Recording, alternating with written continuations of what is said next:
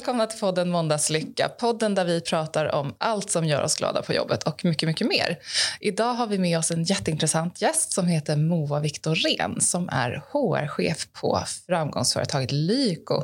Välkommen Moa. Men stort tack. Jättekul att du ville komma hit idag. Kanske ännu roligare för mig att få vara här. vi ska nog ha kul båda två. Ja, Först för de som inte vet vem du är. Eh, vem är du och vad gör du? Oj, den stora frågan. Ja. Eh, nej, men just nu så jobbar jag ju som, som ansvarig för HR och internkommunikation på, på Lyko.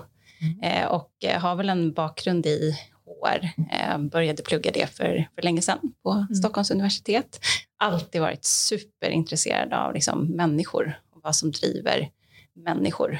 Eh, mm. Vad är det som gör att vi väljer att utveckla vissa saker och hamna i situationer som vi gör och varför vi hanterar dem som vi gör. Mm. Eh, och så det i kombination med att jag tycker att det är otroligt kul med liksom företagande, driva mm. företag. Så jag har ju så här, mitt ja. drömjobb, det är ju bara att sitta i mitten av allt. Liksom. Ja. Eh, så att det där med så här, försäljning och, och liksom, eh, just människobiten gjorde att jag efter mycket funderande landade i att HR ska jag nog hålla på med. Mm. Eh, och sen har jag jobbat med det de senaste vad det nu är, 13-14 åren mm i olika branscher. Men alltid med liksom röda tråden utveckling och eh, förändring. Jag tycker det är intressant något du nämner, att eh, du har alltid varit intresserad av människor och människors utveckling men också av företagande. För det är ju ganska vanligt att eh, man förknippar HR med mjuka frågor. Och HR är ju faktiskt, ja vi, värn, vi ska ju värna om människan och se till att människan har det så bra som möjligt i företaget men det är ju oftare tuffa frågor och just företagarfrågor mm. som man faktiskt hanterar eh, inom HR. Ja men verkligen och jag tror att egentligen så är väl liksom de, de mjuka frågorna är oftast de hårdaste kanske. Mm. Um, så att uh, det är väl det som gör att det, det, det är där det blir komplext ja. i min värld uh, ja. och i många andras också. Uh, men så, så tror jag att hela den här liksom eh, driva företag och det, det, kommer vi säkert komma tillbaka till flera gånger i det här liksom hur, hur HR kan bidra men jag, jag tror att man måste ju känna sin affär och förstå ja. sin affär.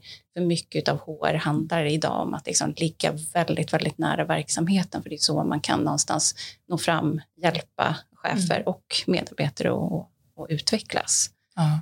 Um, så att en kombination av de där två. Men jag tycker också att det är intressant just det där. Jag får ofta höra det också. Att det är de där mjuka frågorna. Jag känner så här, ja, så jäkla mjuka är de inte. Nej, nej. jag känner igen det där. Um, hur hittade du till Lyko eller hur hittade de dig? Hur hamnade du där? Ja, um, nej men eh, faktiskt helt, eh, jag jobbade på Kicks uh. um, och eh, som, som HR-chef där under ganska många år. Och eh, då var ju Lykon så uppstickare och jag vet att vi satt där och, och tittade lite på dem och, och taskigt att säga, men lite kanske fnissade och att, att så här, ja, det kommer de att tro att de gör nog bra grejer. Eh, men det gjorde de ju. Eh, och ganska intressanta saker. Och ganska tidigt så, så det jag fascinerades av var just att så här, de verkar göra saker ganska annorlunda. Mm. Sen visste jag inte exakt vad. Eh, och sen tog ju den där resan fart och någonstans har jag alltid liksom följt eh, det bolaget lite i så här, det är någonting de gör som inte alla gör. Mm. Eh, och det väckte liksom min nyfikenhet. Ja. Eh, så att när, när det söktes, så, eh, den där rollen då, så, så hittade vi varandra mm. i det. Mm. Det stod ditt namn på den. Ja, det tyckte ju jag. Ja. Ja, det var ju tur att de också, att jag lyckades få dem att se att, att de också skulle tycka det. Ja. Intressant också att du nämner det där med att man gör saker annorlunda. Ett exempel som säkert många känner till är ju hur ni eh, länkade till konkurrenter från er sida när det var ja. produkter som ni inte själva hade i sortimentet. Bara det är ju att, att göra någonting på ett annorlunda sätt. Har du fler exempel på? Nej, men det där tycker jag det där är ett superbra, för det handlar så himla mycket om och det, det, det tycker jag är så kopplat till, liksom, till vår kultur också. Mm. Att vara liksom, bjussiga. Mm. Eh, det, liksom, vi utvecklar ju vårt företag tillsammans med våra kunder och, mm. eh, och, och leverantörer.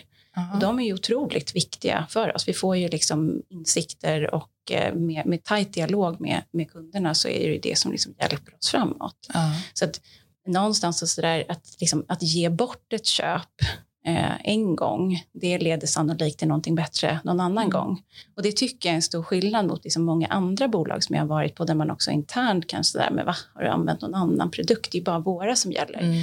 Så är inte vi. Utan det är alltid så här, men gud vad spännande att du testar det där. Vad, vad fick du med dig ifrån det? Okej, hur kan vi lära ifrån det? Mm. Och det där tror jag är, det ligger så mycket i tiden och jag älskar det, att det är mer utav liksom sharing is caring. Mm det är inte så farligt att dela grejer för att man kan ändå ta det internt eller externt och göra sin egen twist på det. Men ju mer du bjuder, desto mm. mer blir du inbjuden. Ja, och ju mer insikter får man någonstans som man kan använda. Eh, så det är väl liksom, det är ganska mycket av hur vi jobbar, mm. både liksom utåt och inåt. Mm.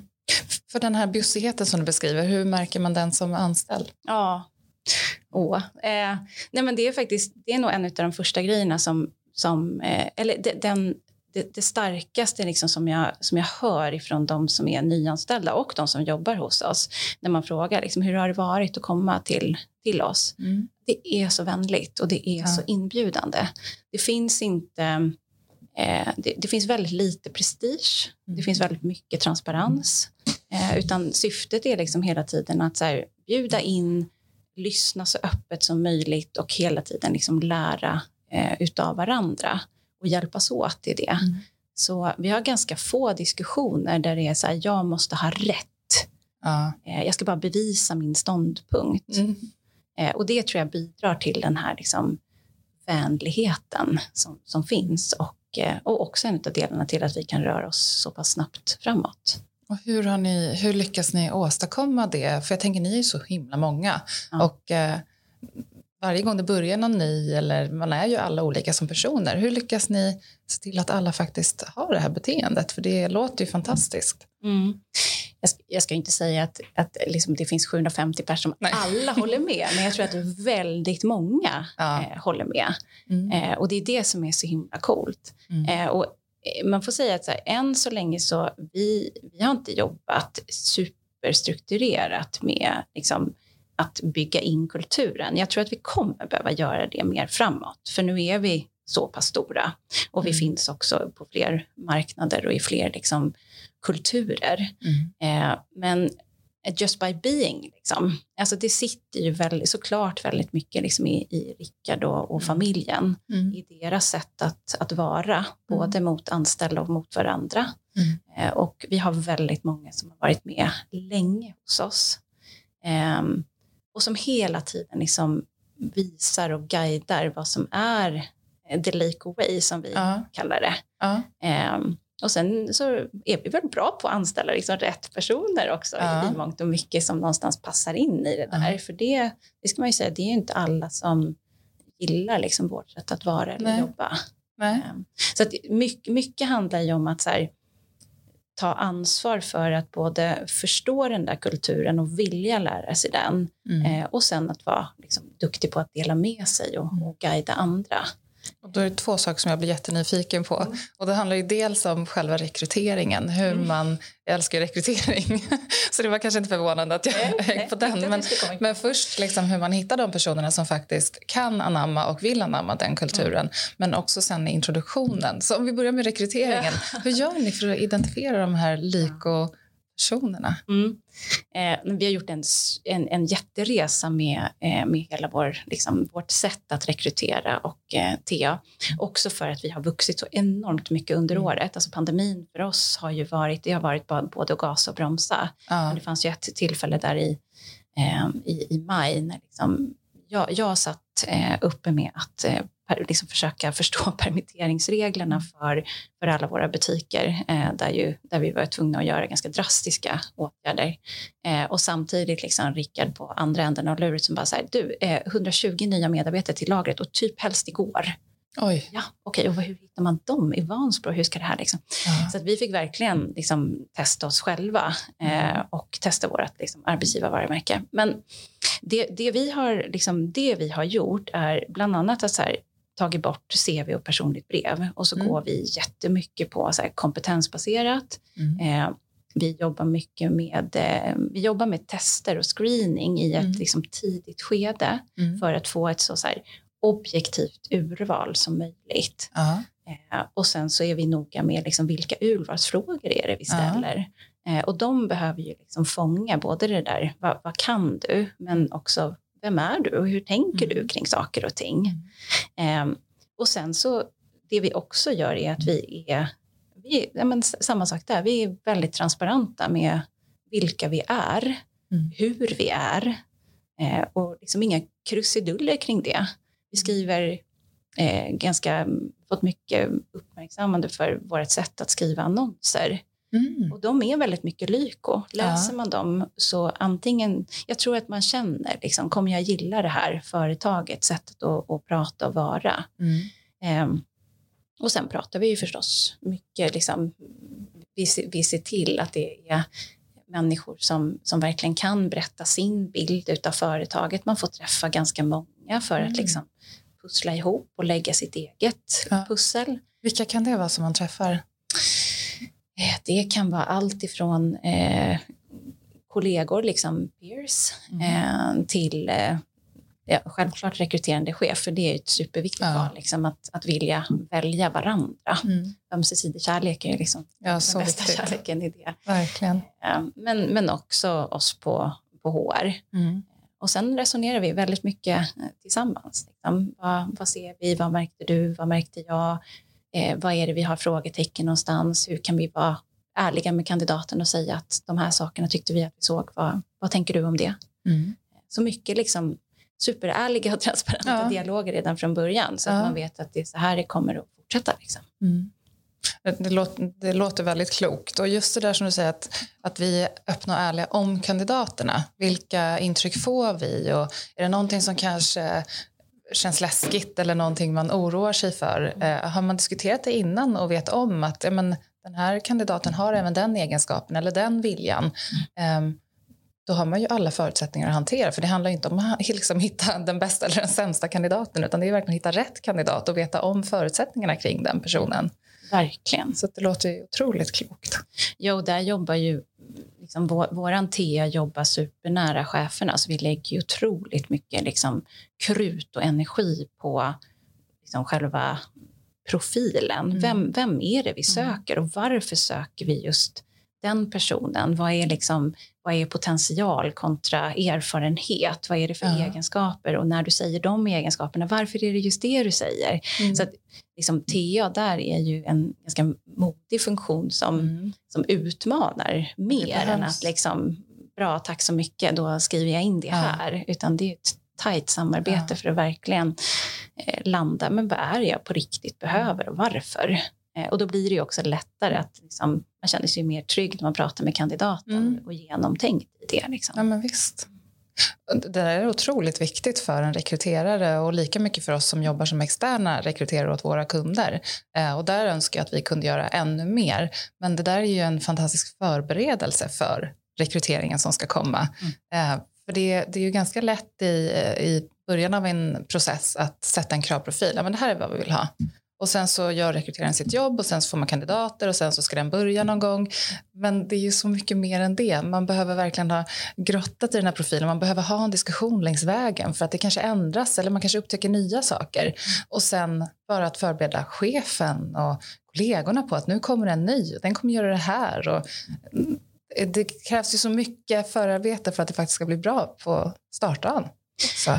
Ja men verkligen. Och eh, jag tror där liksom ibland så brukar jag tänka på vår TA-funktion som liksom HR, så här, business developers, för det är ju, det är ju oftast där mm. som de där, liksom, man, man tror som chef att det är det där jag behöver, men med en duktig TA-specialist som ställer rätt typ av frågor och som igen så här, kan och känner verksamheten och kan mm. pussla ihop och kan eh, utmana på, på rätt ställen så inser man ju ibland att äh, det var faktiskt inte alls det där som var bäst utan mm. det är ju så här vi ska göra. Liksom. Ja. Och för oss är det så otroligt viktigt med den tillväxttakten vi har, att liksom få in rätt människor i rätt takt och att hela tiden ligga steget före oss själva. Att liksom förutspå vad tror vi att vi kommer vara om ett halvår? Vad är det vi behöver tillsätta nu, nu, nu för att inte hamna efter? Mm.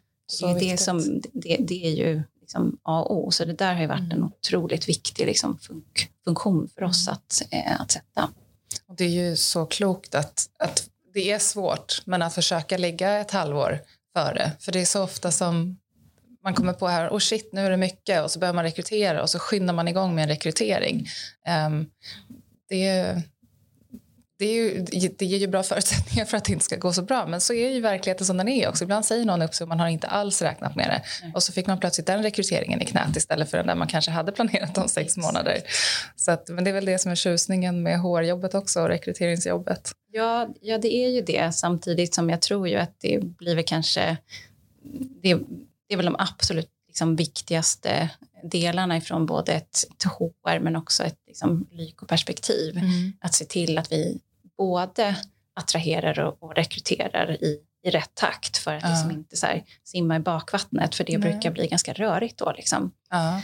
Eh, och man tappar styrfart och det blir oroligt i organisationen. Och, så ja. eh, och sen också bara liksom verkligen jobba med att behålla den och utveckla den kompetensen vi mm. har. För man orkar inte som organisation både plocka in Nej. och liksom ersättningsrekrytera. Ja, alltså hela tiden, det tar ju ganska mycket energi mm. att, att plocka in nya människor i teamet, lära känna mm.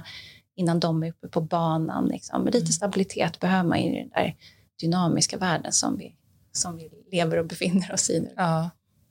Och det, eh, något bra du säger nu också är ju att ni behöver ju även attrahera kandidater i rätt takt. Mm. Hur gör ni? Vad gör ni för jobb där för att se till att ni faktiskt är en, en arbetsgivare på kandidaternas näthinna? Ja. En arbetsgivare man vill till? Alltså just nu så får jag ju säga att nu, nu pratar vi ju ganska mycket om den svenska marknaden där vi mm. är stora och det är klart att det är lite olika beroende på eh, ah. vart vi befinner oss. Men det är ju främst också på den svenska marknaden som vi rekryterar just nu. Mm. Eh, och hittills så eh, får man väl luta sig tillbaka på och det som, eh, som, som, som, vi gör mycket i Lykos historia och som Rickard ganska så här skämtsamt, alltså min, min chef och Lykos eh, grundare, eh, brukar säga att mycket av Lykos framgång är liksom tur och timing. Eh, och det har vi nog haft eh, på ett sätt. Vi mm. har ju lyckats bygga ett spännande varumärke eh, som syns mycket, så att vi har, vi har ju det är inte svårt för oss att rekrytera just nu. Nej. Men jag tror man ska vara väldigt ödmjuk inför att så, här, så behöver det inte alltid vara. Nej. Så att, samma sak där, att så här, vi har gjort saker som har blivit väldigt bra och det har blivit lite bra utav lite utav sig självt för att vi har de människorna som vi har internt. Mm. Eh, och så kommer det förhoppningsvis fortsätta vara, men vi kanske måste sätta lite mer strategier och jobba lite mer strukturerat med vissa mm. saker nu. Mm. Eh, typ vara duktiga på att fortsätta liksom berätta om bilden av vad vi faktiskt är internt, men uh. också vart vi är på väg någonstans. Uh. För någonstans, Lyko har ju eh, varit ett, ett, eller är väl så här, top of mind hos människor, skönhet. Mm. Um, och eh, vi jobbar i liksom, traditionellt sett så säger man så här, ja men det är ju i retailbranschen. Ja, det vet jag inte riktigt om jag skulle säga att vi är. Um, vi är mycket annat också. Mm. Uh, vi, vad som är kritiskt och helt avgörande för oss just nu, det är liksom vår IT-struktur. Ja. Så att vi håller ju på att bygga liksom en så spännande IT-avdelning. Ja. Eh, och där måste man jobba på ett helt annat sätt, för det är kanske inte så att liksom, de där utvecklarna som vi vill ha, liksom, top of mind för dem är inte Lyko. Nej. Eh, top of mind för många kanske säljare, frisörer eller till liksom lagerarbetare och, och mm. vissa kontorsjobb uppe i, i Dalarna så har vi, är vi vi har ett superfint och starkt varumärke. Liksom. Mm. Där är det inte lika svårt. Men just ja, IT. Men jag tänker att det du sa, att, som, som Rickard har sagt, att mycket är tur och timing. Men jag tänker ju ofta att man får inte den där turen och man får inte timingen om man inte har förberett sig väl. Så, och då kommer vi lite in på Lykos historia, för den går ju långt tillbaka. Ja. Så det är ju liksom förberedelsen eh, sen ja, tio, eh, tiotals år. När var mm. det start? Berätta lite från hur Lyko växte fram till det det är idag? Ja, men alltså, jag skulle nog vilja starta ännu längre tillbaka mm. än så. Eh, för det, det är liksom så familjen ser på, ser på historien. Och då börjar det med här, farfar Frans som tyvärr hamnade i, i koncentrationsläger och Oj. satt i över sex år i koncentrationsläger. Men överlevde på grund av att han var frisör. Mm. Eh, och när han blev frisläppt så kom han till, till Sverige och upp till Dalarna och då startade han en frisörsalong. Eh, och sen så gick då Stefan som eh, Frans son i hans fotspår och blev frisör han också.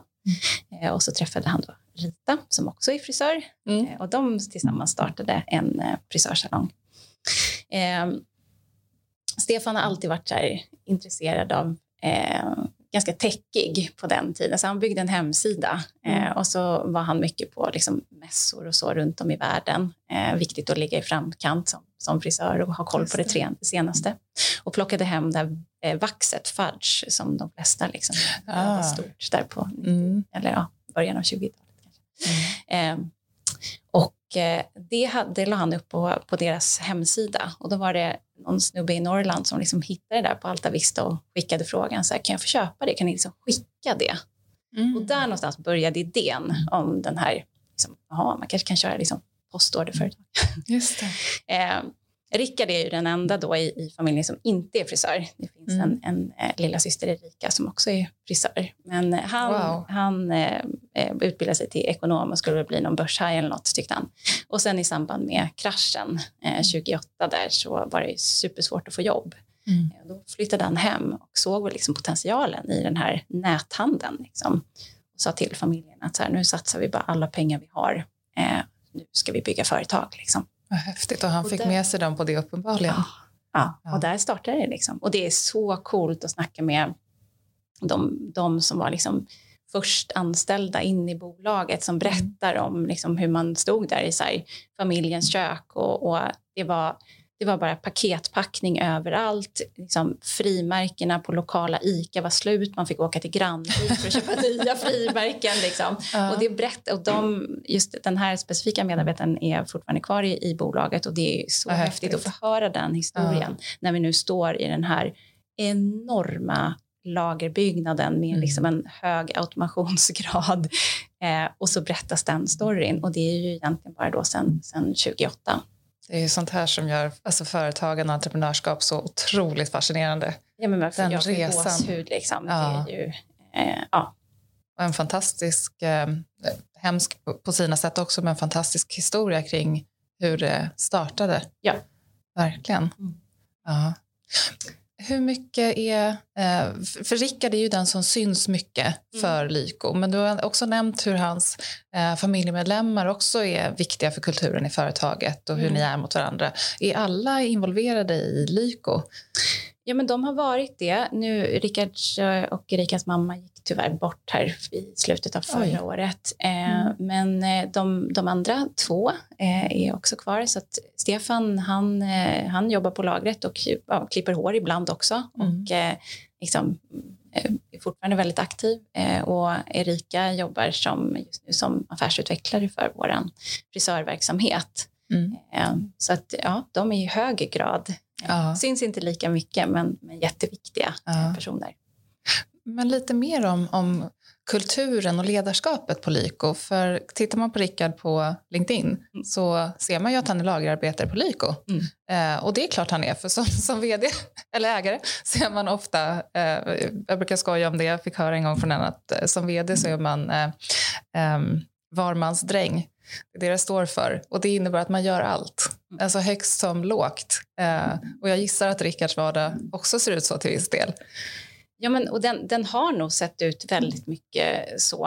Eh, och det började väl just i att när han liksom insåg att jag måste ha en profil på LinkedIn, då, då var han faktiskt mest nere på lagret och packade paket. Eh, sen de senaste åren har det ju gått väldigt fort liksom, med utvecklingen och det, det, det lilla bolaget där alla gjorde allt har blivit ett stort bolag där Mm. alla inte kan göra allt. Eh, och det är väl, det är väl en av våra utmaningar att det till viss del sitter kvar i kulturen. Liksom. Så det kan man Mm. prata mer om. Men, Ja. men just tillbaka till, till, eh, till Rickards ledarskap så tror jag att det är ju också en del eh, i hans sätt att vara kring det här liksom, som är så himla viktigt för honom och hela Lyko, att här, eh, bygga en prestigelös kultur. Mm. Det spelar inte så stor roll, eh, utan det viktiga är någonstans att du, du påverkar där du, där du kan eh, och att du tar ansvar och att du är öppen och ärlig med det du, det du ser. Liksom. Mm. Eh, så att, ja. Ja. Men eh, nu tappade jag bort. Men till, tillbaka, till, tillbaka till frågan. Det finns så mycket saker man kan säga om det här. Eh, så, en, Men vi pratade ju lite om er rekryteringsprocess just för att hitta rätt personer. Mm. Och då tänkte jag också i nästa steg, men introduktionen, hur ser den ut? Hur, vad får man för introduktion när man kommer till LYK? Och, eh, både hur, hur såg den ut och hur ser den ut nu i de här tiderna när vi alla, eller väldigt många, sitter hemma. Era lagerarbetare eh, är ju såklart på plats. Eh, men hur, hur jobbar ni med introduktioner? För det är ju något som många vet är viktigt, men ja. kan tycka är svårt. Eh, men och då får jag ju så här, bara i, i sann lykoanda vara helt ärlig och transparent och säga alldeles för dålig. Liksom. För det är vi faktiskt. Vi, lite utav, eh, där har vi också så här, lutat oss mycket emot att det löser sig och folk här tar stort ansvar och ser till att det funkar. Mm. Och det har det liksom gjort under lång tid. Men igen, där, behö där behöver vi göra ett, ett mycket, mycket, mycket bättre jobb. Mm. Um, så att det är väl en av våra liksom, brister men också fokus för det här året faktiskt att eh, få lite ordning och reda i, i introprocessen. nu är det mm. mer att så här, du, du är så sjukt välkommen och här finns det så galet mycket möjligheter. Ta reda på en hel del själv och ropa när du liksom inte har koll och behöver ja. hjälp. Lite så är det ja. faktiskt. Men man har ju också hjälp av att, för det verkar som att ni, ni har en stark företagskultur, en bra företagskultur som, ja. som människor, många mår bra i. Eh, och det måste ju ändå underlätta intro, introduktionen också, för då har ni många goda ambassadörer som, som lever the Lyko way och tar emot era medarbetare på det sättet och ja, är ganska tydliga i hur man är mot varandra. Och, Exakt, och det är väl det som, som liksom har, har räddat oss hittills då, men som jag har stor respekt för att det kan man inte bara liksom fortsätta att leva på utan vi, behöv, vi behöver liksom hjälpa till med lite mer struktur och verktyg där. Mm. Eh, men, men det säger också, det, det, kommer inte betyda att, att allting blir liksom ordning och reda för ett sånt företag tror jag aldrig att vi kommer bli. Det finns liksom en, en, en eh, riktlinje och en förklaring för allt, utan det handlar ju jättemycket om att hitta sina egna, egna vägar. Mm. Eh, och det är väl också den typen av profiler som vi letar efter. Eh, vi ser ju liksom att människor som, som har eh, som är duktiga på att här, hitta sina egna nätverk, identifiera vilka personer är det jag ska prata med för att liksom, få den informationen som jag behöver för att lägga pusslet själv. Mm. Eh, det är ju den typen av personer som som snabbt lyckas väldigt bra hos oss. Mm. Men är man någon som sitter och väntar på sig, men det är ingen som har sagt till mig att det funkar inte, Nej. utan då blir ju frågan varför har du inte tagit reda på det om du visste att du behövde den infon? Ja. Um, Mm. Ja, så den, den är, där kan vi nog vara väldigt tydliga fast vi inte är det. Liksom. Ja. Vi har ju pratat lite om, om Rickards ledarskap men ledarskapet måste ju vara oerhört viktigt i ett så stort, eller det är viktigt i alla företag men, men ni är så otroligt många. Hur jobbar ni med, med ledarskapet hos er? Mm. Och det, jag får nog igen så här, alldeles för lite. Mm. Eh, vi jag har ju varit på plats i, i ett och ett halvt år ungefär och mm. eh, skruvat ganska mycket i liksom, HR, hur, hur HR jobbar eh, och eh, ja, ändrat om en, en hel del. Liksom. Ehm, och vi har inte riktigt kommit än faktiskt till att så här, strukturerat jobbat med ledarskapsutveckling. Eh, därmed inte sagt att man inte har gjort det tidigare, men igen så är det ganska mycket på eh, hur vi har varit mot varandra. Eh, och den här liksom, öppenheten, transparensen, prestigelösheten som är så himla viktig i, och liksom grundläggande i vårt företag som har gjort att människor någonstans vågar utvecklas och vågar ta nya steg. Sen mm. kanske de inte har fått så himla mycket verktyg på vägen. Eh, och då tänker jag att liksom, då har vi ju tagit oss hela vägen hit på bara lite tur. Ja tänk vilken enorm potential när vi nu liksom också kan få lägga till och ja. hjälpa de här fantastiska liksom, cheferna som vi har hos oss mm. att utveckla sig själva i sitt ledarskap också. Ja, så att jag ser ju, liksom, det bara kliar i fingrarna. Jag letar just nu efter en leadership lead som ska få lov att, att hålla ihop det där. Ah. Eh, jag, jag, tror verkligen att det, det, kan behövas lite verktyg i liksom mm. coaching, feedback, lyssna, de här grundläggande sakerna. Och igen, vi, vi, är, vi är jätte vi har kommit väldigt långt på mm. kulturen och på att liksom vara ganska modiga och få lov att göra misstag och, och fel mm. Eh, och inte bli liksom straffad på det. Eh, sen kan vi lägga på, vi kan bli mycket, mycket bättre på feedback till exempel. Vi är bra på att säga liksom, att till varandra att vi är härliga och sådär. Men mm. när jag snackar feedback då menar jag liksom på riktigt feedback. Ja. Det kan vi bli bättre på. Vi kan bli mycket bättre på att liksom lyssna på riktigt. Och coaching idag består nog mer av liksom, du, good job om du gör så här istället. Eller jag har en fråga. ah, okej, okay, jag har ett svar. Mm. Och det är inte coaching i min värld. Så att jag tänker att det finns så sjukt mycket där med liksom plattformen i den här och grunden i den här kulturen och de cheferna vi redan har. Och så får man liksom addera på lite verktyg på det där. Men nu tänker jag, jag hörde ändå att du sa att ni rekryterar ju just nu eller letar efter en leadership lead. Mm. Eh, nu har du ju förhoppningsvis många HR-personer som sitter och lyssnar. Ja.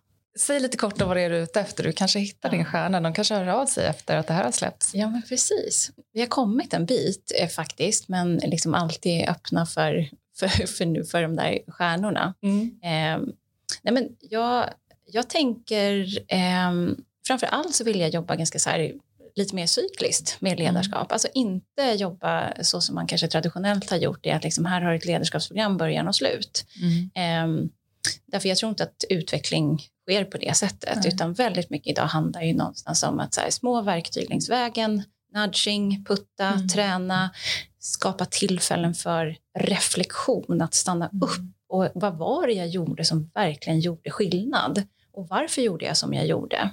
Mm. Eh, så många, liksom mer fokus på grunderna i mig själv. Vem är jag? För det är ju där någonstans man måste börja. Man måste alltid börja i självledarskapet. Ja. Liksom. Eh, kan jag inte leda mig själv så kommer jag inte kunna leda andra. Eh, och det där tror jag, så här, det, det går inte en kurs i det. Eh, utan det handlar liksom någonstans om att hitta ett ganska så systematiskt och löpande sätt att mm. få in de där verktygen i vardagen, sätt sättet att jobba. Liksom. Mm. Så jag, jag, letar efter en person som tycker att det sättet verkar härligt och som har liksom, tankar och idéer hur man skulle kunna skapa det mm. eh, och hjälpa cheferna att stanna upp i vardagen för att reflektera, fylla på med lite nya verktyg och så ut och träna. Mm. Mm. Hur många chefer eh, har ni som man kommer att jobba med? Ja, en hel hög. Eh, nej, men det blir väl ett, eh, ja, nästan ett hundratal kanske om vi räknar ihop. Det är ju ganska stora grupper nu med, med vårt, vårt lager eh, där vi ju har idag liksom två funktionschefer och tolv stycken teamchefer. Mm. De där som liksom har de absolut tuffaste jobben idag. Ja. första linjens chefer. Ja, och sen eh, våra butiker som idag är 35 stycken, så butikscheferna som ju också så här, första linjen, ganska ensamt jobb med mm. superstort ansvar. Mm. Eh, och jätte, jätteviktigt att ha eh, liksom de ledarskapsverktygen eh, ja. för dem också. Så det är ju dem och sen har vi ju liksom våra tjänstemannachefer mm. också. Så, mm. ja, men det blir väl ett, det låter ju som ett drömjobb för den som eh, vill jobba med ledarskapet. Ja, det hur? Ja, ja, verkligen. Det är nästan så jag vill ta den rollen själv ibland. Också. Ja. Inte riktigt välja. Ja. Men då måste du kanske ge upp det du har istället och då ja, nej, och det vill du nog inte heller. Nej, nej, det går ju inte heller. um, Rekryterar ni ofta chefer internt eller hittar ni dem eh, på stan så att säga? Vad krävs för att bli chef på Lyko mm. eller få någon typ av ledarskap? Mm. Det är en bra fråga. Eh, nej men, lite både och. Alltså jag tror mm. man måste ha mixen. Mm. Eh, historiskt sett har vi ju varit duktiga på att liksom plocka upp människor eh, internt ifrån och det är ju väldigt många som har fått liksom, göra en fin karriär och då, så här, då är kanske inte karriären utan möjligheten att liksom följa med bolaget. Mm. Eh, och det är ju så häftigt att se. Det sitter ju så himla mycket liksom, erfarenhet och, och kunskap i, i de personerna. Så de är ju tokviktiga för oss. Mm. Eh, så där vill jag liksom, det måste vi fortsätta hålla den balansen. Eh. Och liksom fortsätta utveckla människor om man nu vill gå mot ett ledarskapshåll. Mm. Sen kan man ju få utvecklas på andra sätt. Man måste ju inte alltid bli chef. Liksom. Um, och, men sen behöver vi också mixa in lite grann med, med nytt. Liksom, för att vi står någonstans i... Vi ska ju ta ganska stora kliv framöver och då finns det ju kanske erfarenheter och, och vissa kompetenser som vi saknar internt och det behöver mm. vi liksom hitta utifrån.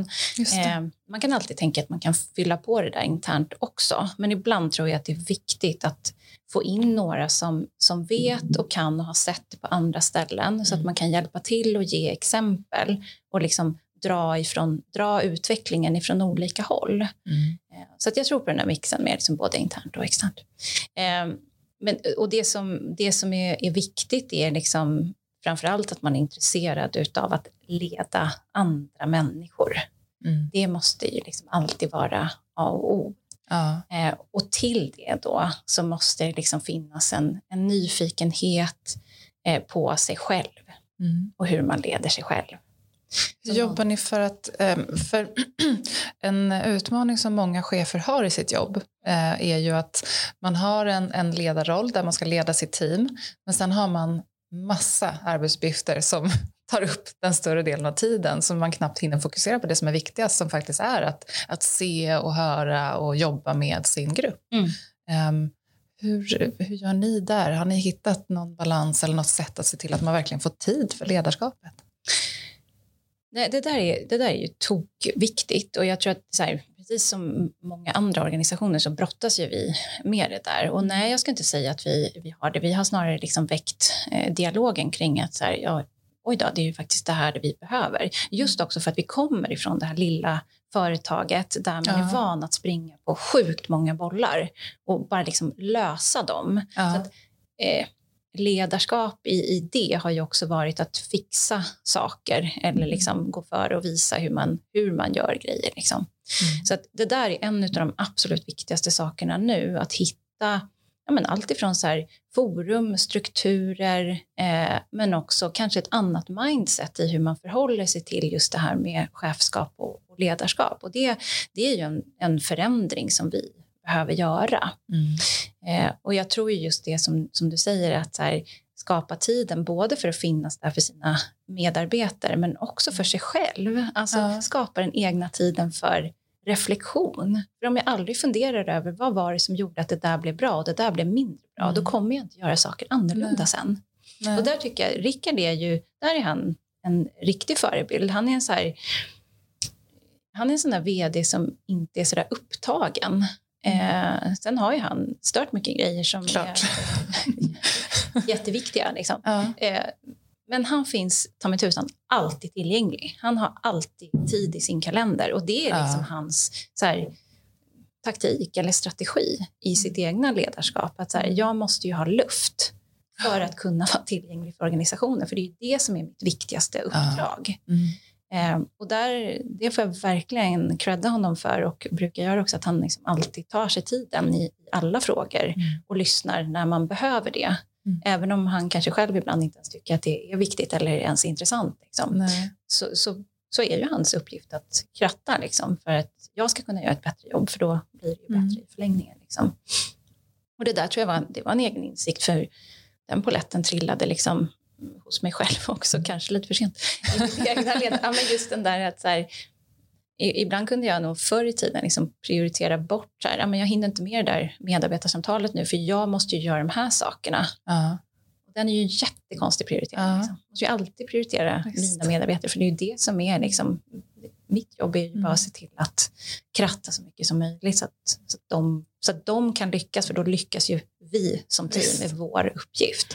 Så det är liksom tillbaka till den, den blir liksom A och O att ja. börja skapa tiden och att det är inte en full kalender som vinner i slutändan Nej. utan det är snarare liksom tom kalender och mm. mer tid med, med sitt team. I, och, men då i liksom effektiva samtal. Ja. ja. Det är skillnad på snack och snack. Liksom. Ja visst, visst är det. Men jag tror att du, eh, jag tror många som känner igen sig i det där att man vet hur viktigt det är att prata med sina medarbetare men det är lätt att den där, ah, men jag måste göra den här, jag skulle göra klart den eh, planen eller eh, andra saker som rent konkret går att ta på. Att det är så lätt att eh, bortprioritera det som faktiskt är viktigast och, och, just att finnas där för medarbetarna. Mm. Jag hade Kristina Hagström Milevska här i ett tidigare avsnitt som är också expert på, på liksom företagskulturer. Eh, och vi pratade mycket om hur viktigt det är som ledning eller ägare att eh, hela tiden ha kontakten med hela verksamheten. Ja. Eh, och har man inte tid i sin kalender och, och gör man inte det målmedvetet då det är jättelätt att bli uppbokad på möten och göra saker som, eh, där man helt tappar kopplingen till, till medarbetarnas verklighet. Mm. Supervanligt tror jag. Mm. Jag tror också det och jag tror att liksom, en, en del i varför vi gör det handlar mycket om de här kortsiktiga belöningarna. Ja. Att, så här, det är skönare att checka av på Ja. listan att det var det där jag skulle göra. Men att sätta det i relation till om jag nu tar mig tiden att sitta ner här och, och prata och kanske liksom hjälpa dig att förflytta dig själv så Mm. kanske inte det får skitstor effekt idag. Men på sikt Ja. i de där fem olika uppgifterna som du faktiskt kommer att välja göra annorlunda så kommer du få det. Ja. Och där är vi ju ganska dåliga på att liksom pendla mellan det kortsiktiga och långsiktiga perspektivet. Kanske ofta Mm. för att vi har lite för mycket på agendan och det är liksom mycket to-dos och sådana saker. Ja. Så det är väl också en sån sak som jag tänker är viktigt i, liksom, till den där leadership lead nu som lyssnar Ja. där ute. Att, här, eh, att balansera det Mm. och vad är liksom effekten av det jag gör här och nu kontra på lång sikt? Mm. Vad, är, liksom, vad är den långsiktiga målsättningen? Ja. Och vilka prioriteringar gör jag utifrån det? Det blir otroligt viktigt Ja, i ett ledarskap. Ja, verkligen. Ehm, du som har jobbat länge med HR och jobbar på en HR-avdelning där det händer ett företag där det händer otroligt mycket. Ehm, vad tror du är, eller vad tycker du är de viktigaste tre områdena för HR ehm, att fokusera på nu och, och i den verklighet vi lever i och, och framöver? Mm. Alltså, jag vet inte om jag kan säga om, områden, områden. Eh, jag tänker att det är tre, eller tre, det finns väl flera, men några viktiga liksom, skills som Mm. vi verkligen måste foka på. Mm. Och där, där tror jag mycket eh, framtidens HR eller nutidens HR så är liksom change management tror jag är en Mm. otroligt viktig del Ja. som HR kanske inte har jobbat lika mycket med eh, Nej. historiskt sett. Nej. Eh, Vi har ju jobbat ganska mycket i liksom processer och processat saker för processandets skull. Liksom. Det ska vara en process på plats. Mm. Vi ska ha målsamtal eh, och då ska vi ha en process och den ska se ut exakt på det här sättet. Liksom. Mm. Och där måste man nog förstå så här, vad är den stora agendan som vi driver? Vilka är de sakerna som vi försöker utveckla, förändra, förbättra, förflytta? Ehm, och kan man inte, förstår man inte liksom change management i, i botten vet hur det funkar, Mm. eh, då, blir, då kommer man fortsätta bygga sina processer. Då blir det liksom full fart bakåt istället. Ja. Så jag tror att change management är en, en sån sak. Och sen självledarskap är liksom både i det egna men också hjälpa människor till ett större självledarskap. Det är liksom på tal om måndagslycka så tror jag Ja. att så här, ju, mer, ju duktigare man är på självledarskap ju lyckligare blir man. För man Ja. får en möjlighet att påverka och vi människor gillar att ha liksom kontroll och Mm. att kunna påverka det vi vill kunna påverka. Ja. Så den, den tror jag är jätteviktig. Mm. Ehm, Sen den här liksom balansen mellan, vi pratar ju mycket om datadrivet och eh, liksom AI och då HR är ju ganska snabba på att här, plocka upp saker, och, eller i alla fall i tanken. Mm. Eh, och då blir det, ja, vi måste vara så himla datadrivna. Men jag tror att, ja, absolut. Men vi måste också vara noga med att behålla bala- balansen. Liksom, Jag pratar med mitt team om att hålla en balans mellan head and heart eh, och att ta beslut baserat på just head and heart. För det vi, Ja. det vi är bra på som beteendevetare, det är ju liksom magkänsla inom situationstecken, men den bygger ju oftast på en erfarenhet och lite, ja. Kunskaper. Och kan man balansera den med data, Mm. och så ställer, för man hittar inte allting i data heller, utan du måste veta vad du letar efter och så måste du ju veta vad datan säger och så kanske Ja. du måste komplette- komplettera den och våga komplettera den Mm. med vissa grejer. Mm. Så att liksom, balansen mellan att, bli, att, vara, att vara datadriven men inte för datadriven. Liksom. Mm. Eh, men sen om jag får lägga till en sak så, Mm, så tycker jag nog någonstans också så här, vi får inte tappa bort var vi kommer ifrån. Alltså någonstans, här, vi ska kunna lagar och regler och den, alltså arbetsrätten, Mm. Ja. hela den, det är ju jätteviktigt så att man inte Ja. blir den där HR-avdelningen som bara sp- springer runt och ska förändra allt liksom, utan någonstans så vad är det grunden så ska vi ändå, nej, vi, får, vi får inte glömma liksom, Nej. de, de kärn, kärn, kärnan i HR-jobbet. Mm. Men så måste vi lägga till det här med liksom, change management och självledarskap data. Mm. Jätteintressant. Vi, vi har pratat mycket om det i hur vi jobbar, att eh, alltid eh, liksom ha, eh, ha data och ha koll på saker. Men, men det är en skillnad på att vara datadriven och datainformerad. Mm. Där du snarare bara ser till att men vissa saker är rent datadrivna, men i vissa fall behöver du bara veta datan. Sen kanske du ändå eh, fattar beslut eh, som inte är datadrivna. Exakt. Ja, nu blir jag ju supernyfiken på att höra exempel. Men det var kanske inte det vi skulle prata om. Nej. Nej. Då kommer vi på marknadsföring. Ja, ja, det kan du prata med Peter om sen. um, jag la ut en, en fråga på LinkedIn häromdagen. För att någonting som man gör mycket i andra länder är ju att ha löneläge i annonser. Mm. Um, och ja, vi gör ju inte det här i Sverige. Och jag tänker att lön är ju ofta en så känslig fråga och nu har vi ändå börjat prata lite med kollegor emellan och vänner emellan. Vad har du för lön? Vad tjänade du i den rollen? Eh, men vi anger ju inte det i annonser. Och jag kan ju se att det finns, skulle finnas många fördelar med att vi faktiskt är öppna med vad har vi tänkt oss för lön för den här tjänsten. Mm. Eh, och även för kandidater som vet, ja men är det jättebra betalt, då kanske det förväntas att jag presterar väldigt mycket mm. eller att jag är senior. Um, vad tänker du kring det? Bra eller dåligt med löneläge i annonser? Oh shit, vilken intressant fråga. Det här är, liksom, det här är faktiskt en av mina roligare frågor. Jag tycker liksom, ja, därför att den är just lön sätter ord på så mycket saker som oftast bottnar i någonting annat. Men mm. hur som helst, om jag ska försöka kort svar på det. Jag, jag tror, eh, både ja och nej är väl mm. svaret mm. ungefär. Mm. Um, jag, jag, tror att uh, vi måste som företag vara mycket, mycket duktigare på att våga eh, prata om sakerna som ligger bakom liksom, lön och kopplat till prestation och vara liksom, varför, varför, sätter vi den lönen som vi har på den här rollen? Mm. Vad förväntar vi oss i det och vad är det som gör att du kan växa eller inte? Vad kommer, liksom, hur kan du påverka din lön? Mm. Eh, men sen måste man också prata med, med människor om liksom, någonstans här, det egna ansvaret i hur jag förhåller mig till min lön. Ja. Eh, och eh, där tror jag, liksom, jag skrev faktiskt min uppsats om just rättvisa i lönesättning. För att jag tycker att det är så spännande om just den här att så här, eh, jag kan vara supernöjd med en lön efter ett lönesamtal tills det att jag går och frågar någon annan. Mm. Och det är liksom, någonstans så måste man ju alltid så acceptera, gör, alltså beslutet, är ju tillbaka till någon form av självledarskap eller så här, mm. ta ansvar för okej, varför tycker jag som jag tycker? Är det här en bra lön utifrån mig? Och om jag nu ska vilja påverka den, hur kan jag göra det? Mm. Och inte gå runt och vara tjurig. Liksom. Mm. Så att, nej, jag, jag tror inte liksom den kulturen som Sverige har så tror jag kanske att det kan bli lite rörigt. Mm. Eh, faktiskt. -huh.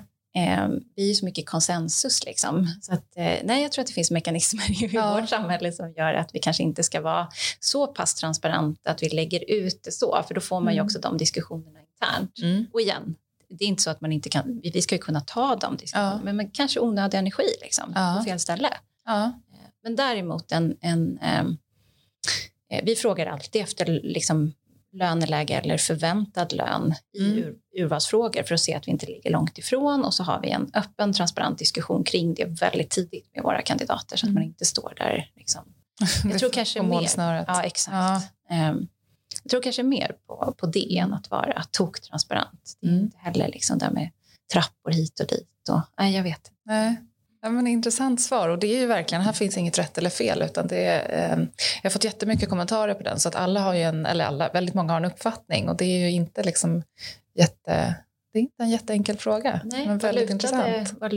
Eh, Faktiskt så, de som har kommenterat, de flesta har tyckt att ja, självklart, det ska stå, det vore jättebra. Eh, men då kan det ju vara så att de som inte tycker det har valt att inte kommentera. Så den datan kan ju inte riktigt säga är säker heller.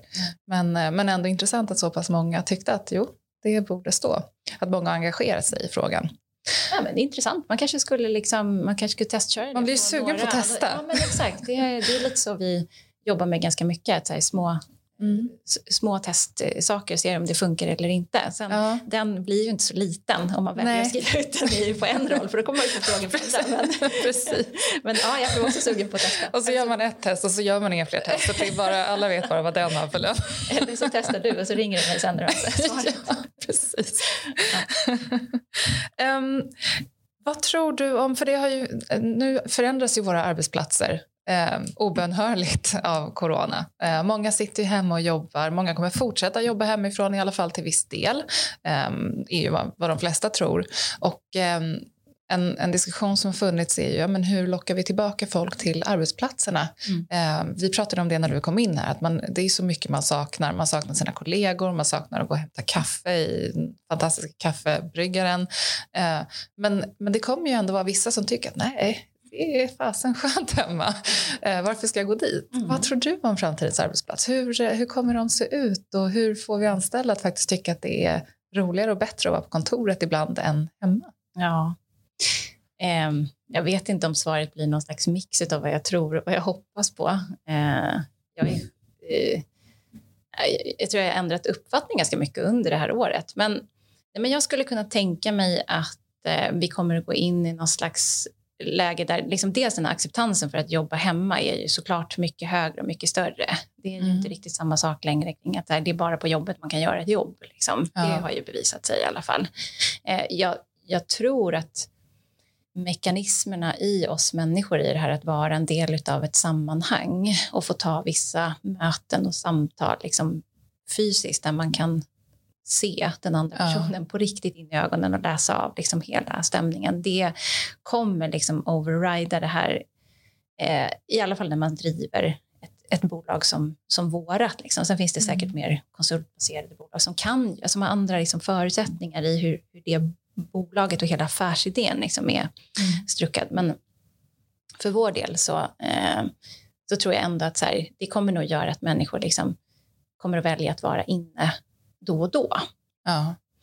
Eh, och det väl kanske där det blir liksom den här tråkiga HR-grejen då, att ah, vad ska vi sätta för policy kring det här? Det. För det jag tror ändå att man någonstans måste kanske kanske då bestämma sig att då, då kör vi de här dagarna tillsammans för att det mm. inte ska bli för liksom splittrat och, och fragmenterat och sådär. Mm. Men det här med att liksom, jag skulle kunna tänka mig att liksom på tjänstemannaroller så blir det nog någonstans här, man är inne två dagar i veckan så jobbar man hemifrån tre dagar i veckan och då är det vissa typer av möten som man inser att det här är bättre att vi tar liksom på, eh, på plats tillsammans. Mm. skulle jag ju vilja se, liksom, jag är mycket för liksom, sharing is caring, där, eh, att någonstans dela med sig och bli smartare tillsammans. Och det blir ja. man inte bara inom bolag. Så min dröm är väl någonstans att så här, lite hubbar ja. i addition till mm. liksom, vi har kontoret, vi har vår hemmamiljö och sen någon dag i veckan så kanske jag går till Enskede-hubben och så råkar ja. det finnas, vilket det faktiskt också gör, massa superduktiga HR-människor.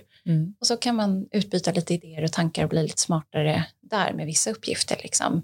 Eh, det, det, hade jag, men det väl kanske mer en, en dröm. Ja, men det, det var en bra dröm. Det där eh, det kan jag verkligen känna är, är något attraktivt. Eller så ja. får jag höra att Sollentuna-hubben är bättre. kan jag åka dit och jobba där. Men... Ja. ja, men, men, i alla fall in, inputen, det som vi tidigare kanske fick i liksom nätverksträffar hit och dit, men att göra det mer igen. Så här, ja. Inte till bara någonting som är ett kort nedslag utan som Nej. blir en del utav, utav vardagen och mm. sättet att jobba. Mm. Um, jag la ut en fråga innan du skulle komma hit så berättade för, för mitt nätverk att du var på väg hit och att vi ska spela in podden.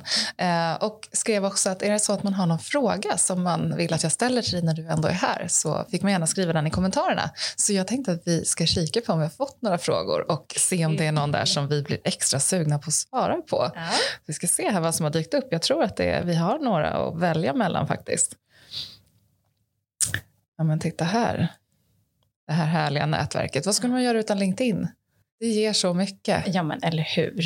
Men det är väl också ett sånt exempel på där jag också tycker att det är liksom sharing is caring. Sen kan det bli ja. lite för mycket av saker ibland. Mm. Nej, men LinkedIn är fantastiskt. Ja. Um, vi har en fråga här från Jan som jag självklart går igång på. Och han frågar hur säkerställer Lyko kandidatupplevelsen och att den är den bästa möjliga? Mm. Hur jobbar ni med det? Ja, Eh, det, eh, det är en subjektiv bedömning så det är väl inte alla som är happy med det. Men jag tror att vi vinner, vi vinner väldigt mycket på att vi är så transparenta och att vi är så himla mycket oss själva. Mm. Att vi är ganska liksom konsistent i, i det. Mm. Eh, vi jobbar också mycket liksom nära kandidaterna. Alltså det är viktigt med snabb återkoppling, att alla får återkoppling. Vilket ja. liksom, I min värld är helt otroligt att det fortfarande finns företag som slarvar med det. Eh, och sen hoppas jag vid min gud att det inte är någon som, är det någon som lyssnar nu som inte har fått återkoppling från oss, så säg det då för guds skull, ja. för då har vi liksom missat någonstans. Men mm. så ska det inte vara. Eh, men, men, men, men tajt liksom med eh, kandidaterna eh, och sen öppenhet och, och ärlighet genom hela, liksom, hela rekryteringen. Men mm. sen ska jag säga, jag tror att eh, kandidatupplevelsen eh, som kandidat när man söker och får liksom göra tester och urvalsfrågor och så där. Jag kan inte svara för att alla tycker att det är fantastiskt. Det är klart att Nej. vi märker att det, det, finns en stor, det är mycket känslor kring tester. Mm. Och det är många olika uppfattningar om det. Ja. Det vi försöker göra när vi får feedback det är att alltid bemöta den.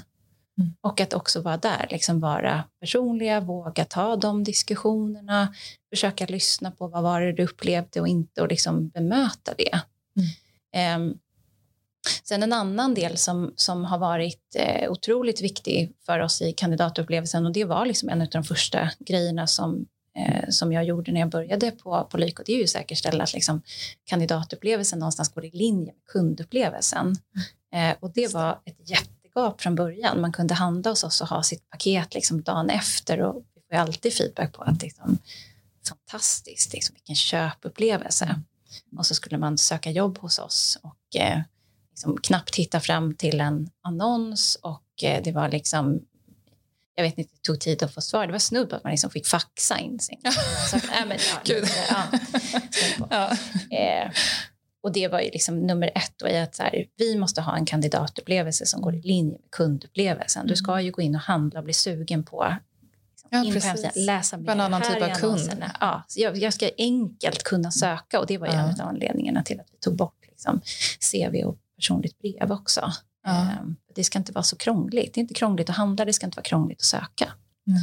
Mm. Jätteintressant. Liko är ju för många ett, eh, ja, men det är verkligen en framgångssaga och ett häftigt företag som, som är eh, coolt på många sätt. Och jag tror inte att jag är den enda som tänker det. Eh, men vad skulle du säga som ändå jobbar på Liko och har väldigt bra koll på helheten. Vilka är framgångsfaktorerna? Kan du identifiera några? Ja, men precis.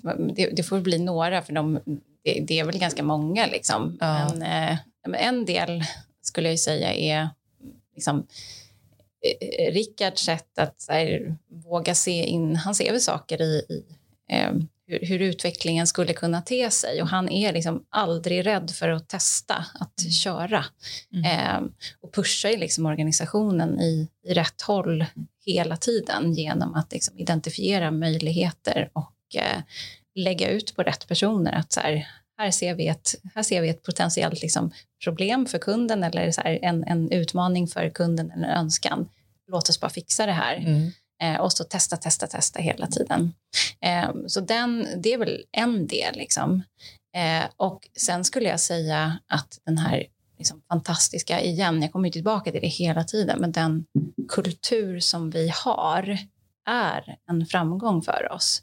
Eh, det, eller det är en av nycklarna till framgången i hur vi faktiskt gör saker. Mm. Och det tycker jag våra, här, våra fem F som vi har som liksom berättar om the Lyko way eller how we do things. Mm. Eh, med, eh, och det har jag väl gett exempel på hela, genom hela podden också hoppas jag. Men eh, eh, den ena är liksom fun, Alltså allting måste vara, det måste vara roligt, för har vi ja. inte kul då är det inte värt det. Liksom.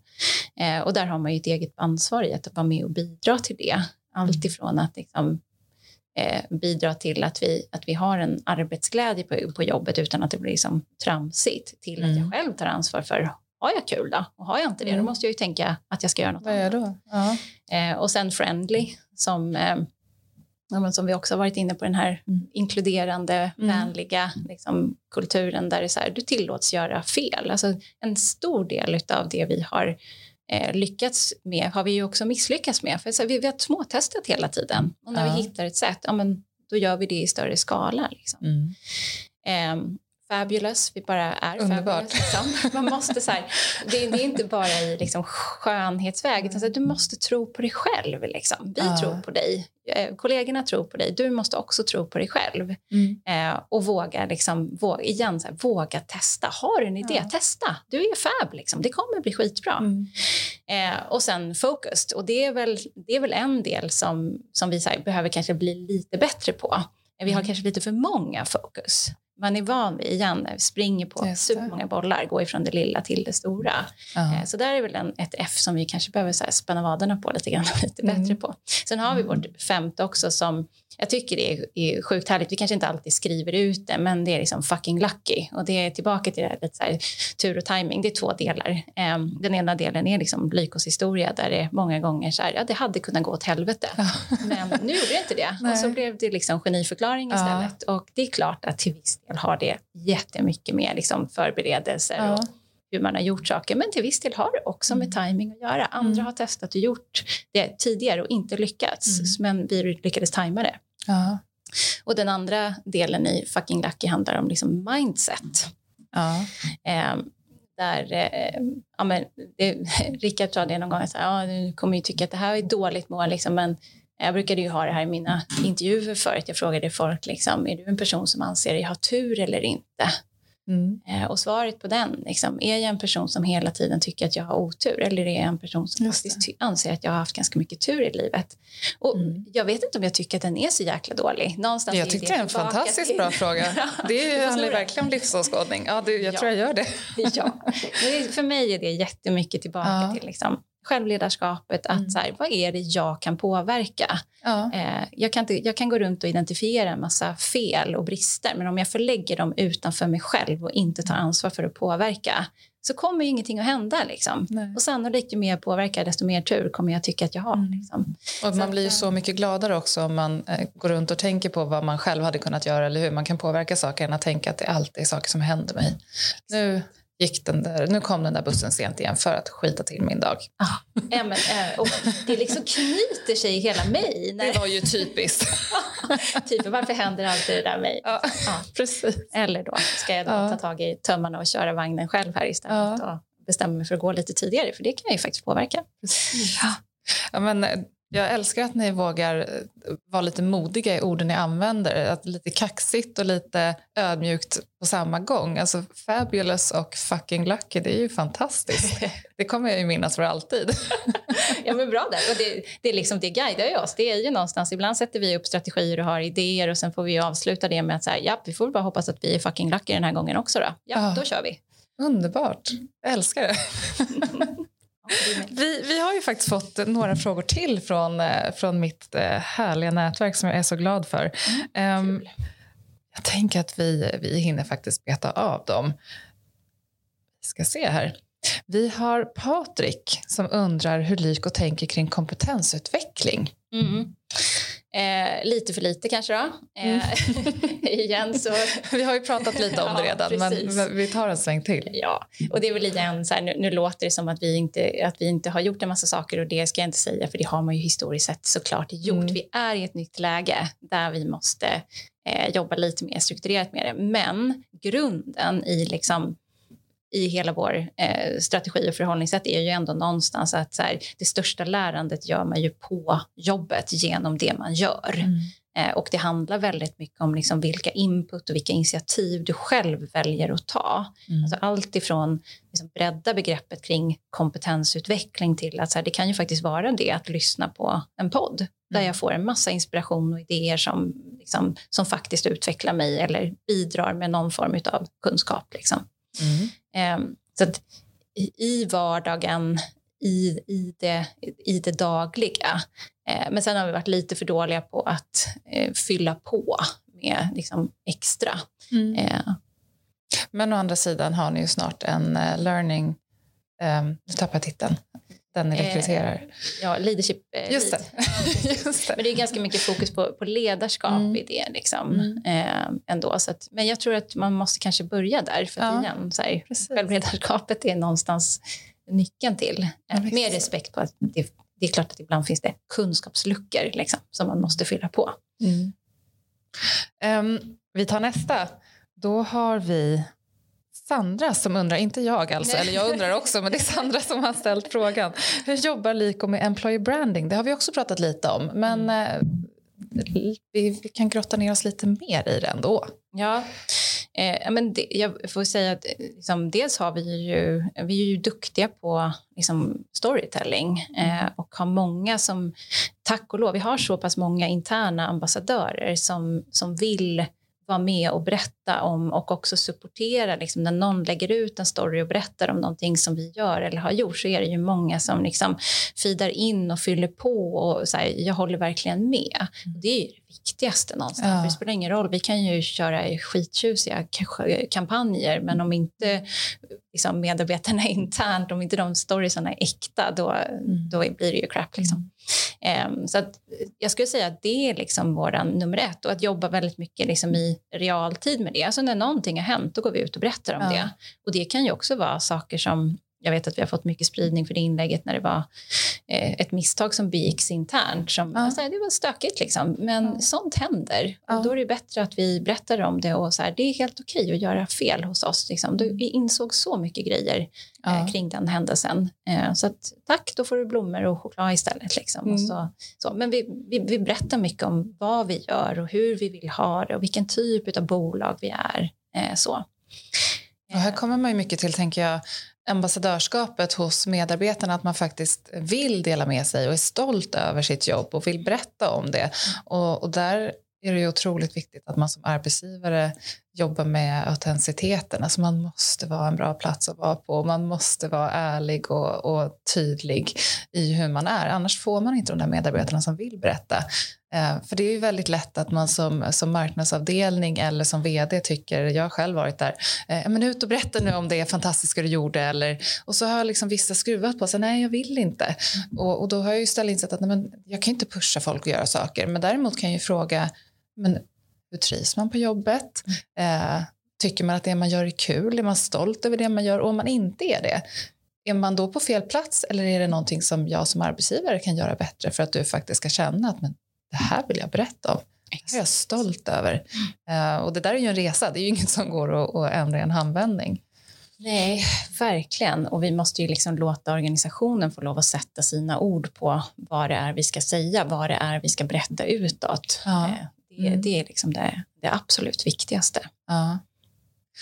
Um, Moa, tusen tack för att du har varit här. Innan vi avslutar så ska jag ställa samma fråga till dig som jag har ställt mina andra gäster. Och det är vilket ditt bästa tips för måndagslycka är? Vilket ska jag välja? Nej, men eh, om man då, förutom det att så här, som i mitt fall då, jag jobbar ju liksom med mitt, jag har ju lyxen att få jobba med mitt absolut största intresse, min hobby liksom. Och det är väl det är väl kanske nummer ett, att kan man göra det, då är man ju liksom alltid i sitt esse. Uh-huh.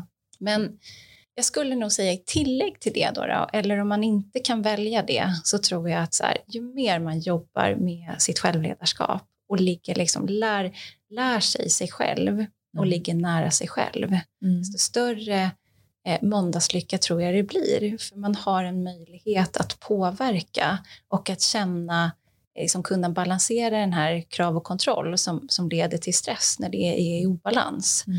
Eh, så att jag tror liksom mer självledarskap åt folket så kommer vi må så mycket bättre ja. Eh, på jobbet. Ja. När ska de införa kurser i skolan? Redan i grundskolan? Ja, exakt. Man behöver börja tidigt. Precis. Ja. Ja. ja mina barn är hårdtränade. Underbart. Moa, tusen, tusen tack för att du ville vara med i podden Måndagslycka. Och det har varit jättekul och givande och intressant att ha dig här. Ja, men stort tack, fantastiskt roligt att komma hit. Tusen tack.